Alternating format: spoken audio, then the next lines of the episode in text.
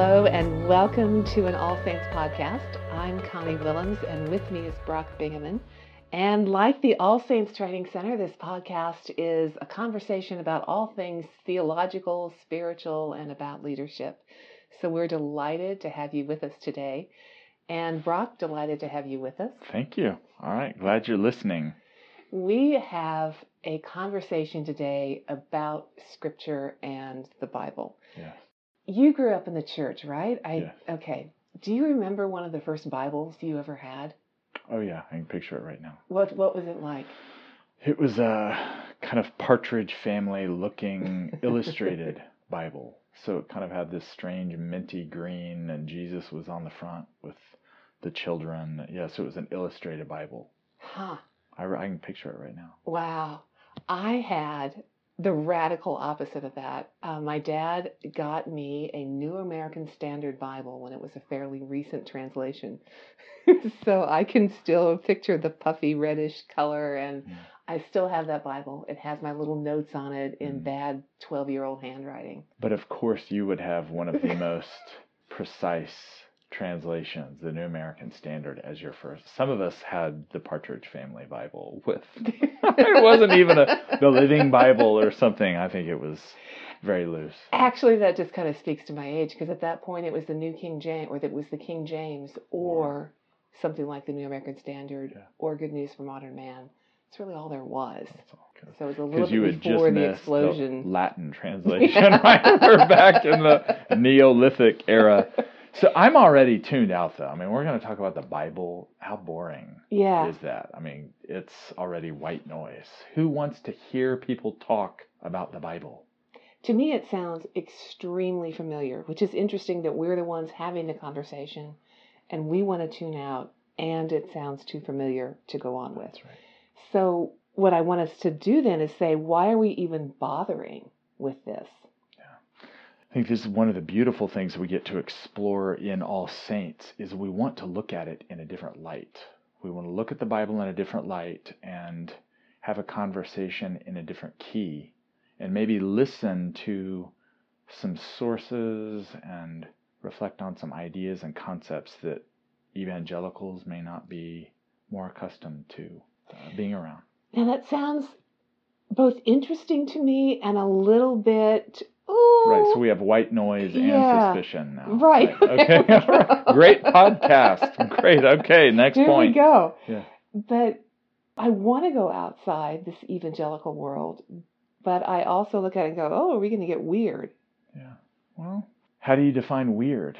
You know, I I think it's interesting and it's broad. So if all we do is read our familiar voices and people, our evangelical go-to people, then when are we going to expand our mind? When are we going to expand our horizons? And if we're talking about God, we're talking scriptures reflecting on God, we better broaden our horizons. And there are lots of people throughout church history, people alive on the planet today on different continents, reflecting on God from an Asian perspective, an African perspective. I want to broaden my horizons. I want to glean from these different perspectives in a contemporary way and through church history. Who would you like to introduce us today that talks about Scripture in a way that might be outside these normal boundaries? This is an Eastern Orthodox theologian who happens to be one of the leading voices from the Eastern Orthodox Church in dialoguing with Protestants and evangelicals in particular. And his name is Metropolitan Kallistos Ware. And so he's written a book called The Orthodox Way, which is talking about Eastern Orthodox, the Christian church of the Christian East. And so he's writing about his view of the Bible Okay. as it's rooted in the Orthodox tradition. It's interesting now as we read this, hearing how maybe familiar it sounds. So, All right, read. Kallistos Ware says this on page 110 in the Orthodox way. As we read the Bible, we are all the time gathering information, wrestling with the sense of obscure sentences, comparing and analyzing. But this is secondary. The real purpose of Bible study is much more than this to feed our love for Christ to kindle our hearts into prayer and to provide us with guidance in our personal life. Then he says, the study of words should give place to an immediate dialogue with the living word himself. It's almost like what I'm hearing in there is a progression of starting with rich study, but then it leads somewhere that's beyond that. Yes. Two, as he says here, an immediate dialogue with the living word himself. So he's not disregard. He's a great scholar. He's at Oxford University. He's learned. He studied church history, the biblical languages. He would be all for exegesis of Scripture, drawing out the meaning. He, he's rigorous. But there's a simplicity to what he's talking about here. W- what is the role of Scripture? Why do we study the Bible? Why do we read it? And according to him here, it's to have an immediate dialogue with the living word himself. So we were talking earlier about Jesus even addressing this in the Gospel of John. Yeah, he said, You are in error because you don't know the scriptures or the power of God. Is that the one you're thinking of? Well, I'm thinking of one, it's related to that. He basically says, You know the scriptures inside and out, but you don't know me. And these scriptures that you know attest to me, they point to me. So you know the Torah, you know the law, you know all of these things, but it's like knowing the biography, but not the, the person the biography is written about. Here I am standing here. I am, I am the living word, and you don't know me. You don't know my voice. You don't know the Father's voice, but you sure know the religious texts. I don't know what it says about me that I listen to that and I, I see the truth of it from Jesus. And I also think, you know, if I had been there at that point in time, I would have been saying, I have no idea how to connect you, this human being standing in front of me, with these texts that I know very well. And so there has to be something that comes into it that is from God that opens it up to me, or I'm not going to get it. That's right. So I think we're really looking at a dependence on God that comes through the prayerful reading of Scripture. Are we opening the Scriptures and then a bunch of commentaries and study tools and all of this so that we can gain wisdom and be smart and learn theology and learn about God and these things? Is that our, our main goal? Or, as Kallistos Ware says here, is our goal to encounter God the Father, God the Son, God the Holy Spirit through Scripture. Scripture is a sacrament, not a study book or a textbook. Okay, now you're going to have to stop there and explain what do you mean by a sacrament? Sacrament. So, Scripture itself is a medium, a conduit through which the presence of God comes to us, through which we encounter God. The point is not to read words and master them, but actually to encounter the one who gives us these words. So that as I open this book, it's not just a book that I study, it's not just something that I look at going, this is going to show me how to live and give me a good application for my day and help build my character or something. But you're saying this, what I'm opening is a conduit of the presence of God. Exactly. Now, will we get application for life? Yes. Will you glean wisdom? Yes. Will your mind and heart be transformed and renewed? Yes. Will you learn the relationship between the Pauline letters? Yes. Will you see all of that stuff happens, but the the ultimate goal is to encounter the living word who comes to us through the text. It makes sense when I'm kind of parsing the whole thing out. I'm saying, I am indwelt by the Holy Spirit. Mm-hmm. Therefore, this is the same Holy Spirit who inspired the authors who wrote the Word and who preserved it over the centuries for us. So, of course, when that conjunction comes together of the Holy Spirit who indwells me and the scripture that He inspired and wrote, there should be some kind of spark that happens. Exactly. And again, I don't think we're talking about some strange esoteric mysticism. You know, every time I open the Bible, I'm going to have this epiphany and The angels God will appear. No, it's not that at all. Actually, oftentimes it's boring and mundane and barren and routine. But God is mysteriously working inside of us when we open the book. This is another reason I like to have an actual Bible with me. We use apps, we have stuff on our phone, but I like to have a physical Bible. There's something about that, having it open. And as I open the book, I'm saying, God, I'm desperate today. I need to have you speak to me, to work in me. Even if I feel nothing, I need to meet with you now. I am a hungry man and I need bread. And if you don't feed me, so it's a different attitude and approach. I'm not saying, God, teach me and help me get my theology lined up. And te-. no, I'm, I'm saying, I need you now. I'm wondering how often I approach scripture with that approach, which I do sometimes, but I often approach because, oh, this is a good thing to do. Mhm. And it's not that it's not a good thing to do. I think what I'm wrestling with is wondering, Connie, what are you expecting when you open this book? Are you doing this because there's life in it, whether you sense it or not? Or are you doing it because this is part of your routine? And I guess it's better than not doing it, but I'd want to come in with the expectation that there's something that I'm opening up to.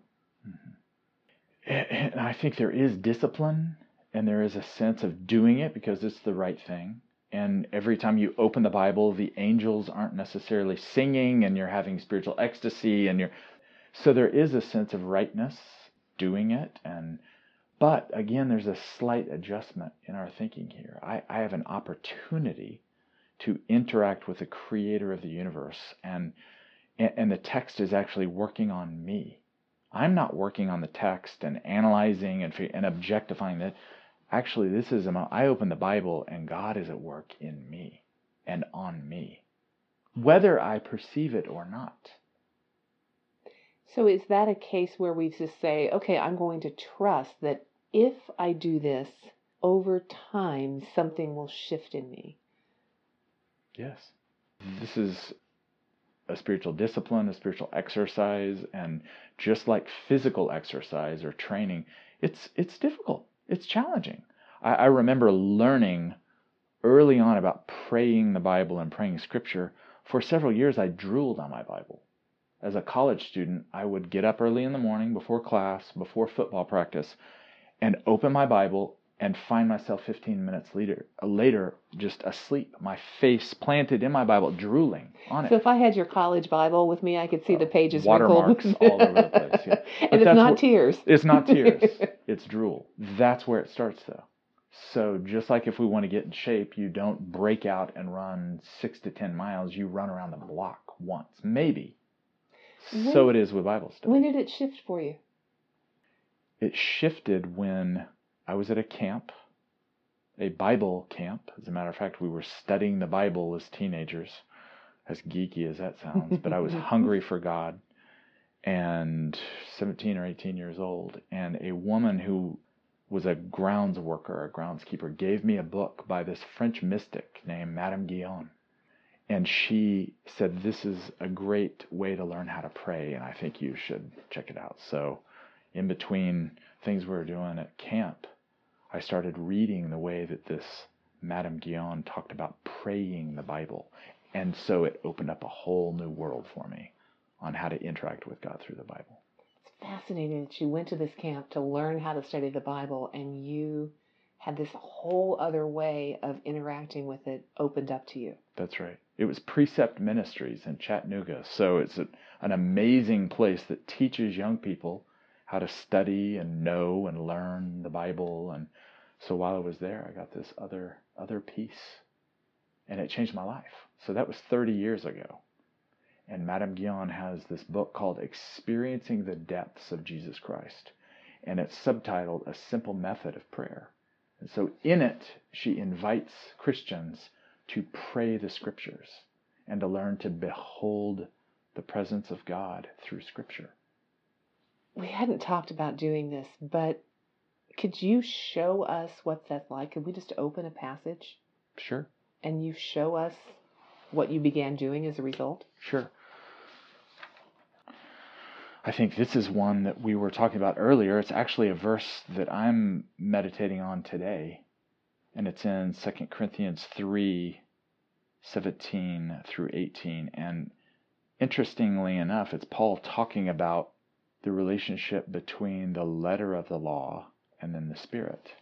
And so it's this interest. He's basically saying the spirit gives life, not the study of the letter, but the encounter of the spirit through the scriptures and through the new covenant. Which is what we're saying about scripture. It's not just encountering the words or the text or understanding it, but there is a, an aliveness of God in it that comes to us through it. through it. Now, do we need the letters and do we need the historical meaning and all for sure?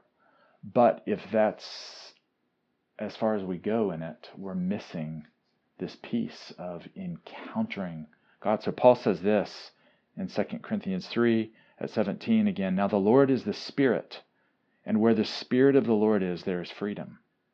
And all of us, with unveiled faces, seeing the glory of the Lord as though reflected in a mirror, are being transformed into the same image from one degree of glory to another. For this comes from the Lord, the Spirit. So it really is a quintessential passage or text on meditation and prayer and coming to the Lord through Scripture and letting the Spirit of the Lord transform us into the image of Jesus. I'm going to read that again. And then if you could pray it with us Mhm. the way you would, Mhm. help us turn it into a prayer. Okay, let's do it. Read it. Now the Lord is the Spirit, and where the now the Lord is the Spirit, and where the Spirit of the Lord is, there is freedom. And all of us with unveiled faces, seeing the glory of the Lord as though reflected in a mirror, are being transformed into the same image from one degree of glory to another. For this comes from the Lord, the Spirit. So I would read something like that, and as Madame Guyon, this French mystic from the 18th century, talks about, you don't want to take a whole chapter or two chapters. Less is more. So you take a little small section of scripture, and then you pray your way through it. So, is there a time to look down in the footnotes? I've got the Oxford Study Bible and to learn and then cross reference. And re- yes, there's a place for that.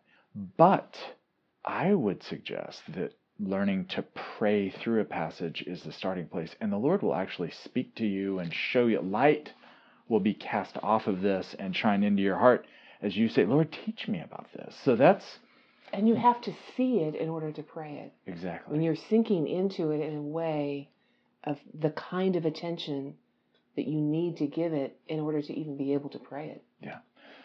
I, I would invoke the Trinity. So I would say, Father, Son, and Holy Spirit, I want to encounter you through these words.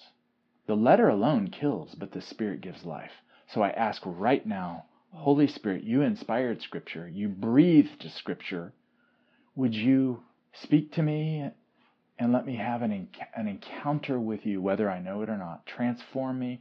So we develop these kinds of uh, preliminary prayers. But that's it essentially is I want to encounter you. So I'm opening my Bible. I'm even looking up. I'm looking into my own heart, literally looking down and saying, You're above me, you're within me, and now I want to encounter you through the word. So, what you're doing with your body, even as you open the book and you have something open, and as you look up and as you look down, you're even engaging your body in saying, I'm bringing my entire self into this. Yes. I'm opening to this. And when I first started practicing this, I had to stand. I would fall asleep. So the next chapter, drilling on the Bible, led to standing and reading it and literally holding it up and standing because it was harder to fall asleep. When you're standing. So I would say, for example, this morning when I was praying this, now the Lord is the Spirit, I would say, Holy Spirit, you are the Lord. Where the Spirit of the Lord is, there is freedom. You are the Spirit of the Lord. You're the Spirit of the Lord Jesus. You bring the presence of Jesus. And I ask, Holy Spirit, you would do that right now. That you would let the Spirit of the Lord Jesus rise up within me. I, I want to encounter Jesus, Christ Himself. And there's freedom in this, Lord. I do not feel free this morning. I feel oppressed. I feel depressed. My mind is filled with lots of things other than, than freedom. So would you please free me and transform me and change me? I'm desperate. And, and so we're just in a couple of lines here, one, one verse, and I'm turning it to prayer, and I may go back and do it again. I may not get any further than that right there, and I may do it for two minutes, but it changes the trajectory of my day. So it's anyone can do this. Madame Guyon says anyone. A young child can learn to pray scripture. This may sound so obvious, and yet I have found that it's not. That even just hearing examples of it helps somebody go, oh, that's that's what people are talking about when they mean praying scripture. And literally, it's taking the words, now the Lord is the Spirit, and then taking that phrase and turning it to God Himself. Yeah, that's right. Spirit, you are Lord. Mm-hmm. And where the Spirit of the Lord is, there is freedom. And then letting those words raise up a request or an idea or a thought or a response to God in you, and then just telling God. Where the Spirit of the Lord is, there is freedom. Spirit, I need freedom. And it says that where you are, there is freedom, and you are with me. So would you bring the freedom to me that's there in your presence? And the key is to keep your eyes riveted on God. So we can, what we end up doing is moving into intercession for others or sharing the litany of things with God. You know, I'm not free. I'm actually oppressed by this, and my marriage is falling apart, and my kids are crazy, and my work is this and that. And that's really not the kind of prayer and contemplation and encounter of God. The key is to train yourself over time to keep coming back, lifting your eyes up and looking within for the presence of God. So, this text here, you know, moving on, and all of us, Lord, all of us, all believers, I'm just astounded, all of us with unveiled faces see the glory of the Lord. Hmm. All of us see your glory, Lord. Without a veil. Without a veil. You remove this veil. You so whatever it is that's blocking or that you it's it's removed. We can behold the glory of God in the face of Jesus that comes to us through the so do you see it's a different mm. approach? And then this is praying the scriptures. This is meditating on the word. This is seeking god and encounter with god through the written text. Now you certainly can pull out the commentaries and that's studying the bible but as kallistos ware said what we're after ultimately is an encounter with the living word himself and like you said, it doesn't guarantee that we're going to have one, but it's almost the idea of if you want to get wet, it sure helps if you go where you're likely to ha- get wet. That's right. It, get near the waterfall. Get near the waterfall, get in the shower, go somewhere where That's there's right. likely to be water, That's and right. you're much more likely to get wet. And so, what you're doing is saying, if you want the encounter with God, open the scriptures in a way mm-hmm. that makes it more likely. I remember one day I would actually even push up against that a little bit because I remember one day I was having just a terrible time of prayer. My mind was all over the place. I was depressed. It was awful. And I was just sensing the Lord telling me, just be still. Mm. You are with me and I am the Word. Yeah. So whether you hear anything or perceive anything, you are in the presence of the Word and I'm speaking. Yeah. I'm speaking into you. I'm at work in you, invisibly, secretly. You may never know or perceive anything. And I just, I'll never forget that was probably 25 years ago. So again, we're opening the scriptures, and God, in fact, is encountering us, whether we perceive it or not. Walking into that place of encounter and standing there. That's right. A field, a zone And God wants it more than we do. God doesn't need it, but what is it? Isaiah 30 says the Lord longs to be gracious to us. Mm. So this isn't even on us. You know, oh, I've got to read my Bible and I've got. No, the Lord longs to be mm. gracious mm. to us. So if we'll open our Bibles and get under the waterfall, God is ready to work within us and to speak to us. And yes, to give us wisdom and teach us about the Bible and the content and application and these things, but to have a dialogue with the Word Himself. It makes me want to have it. Can you show me the Kallistos quote again? I want to read that okay. again.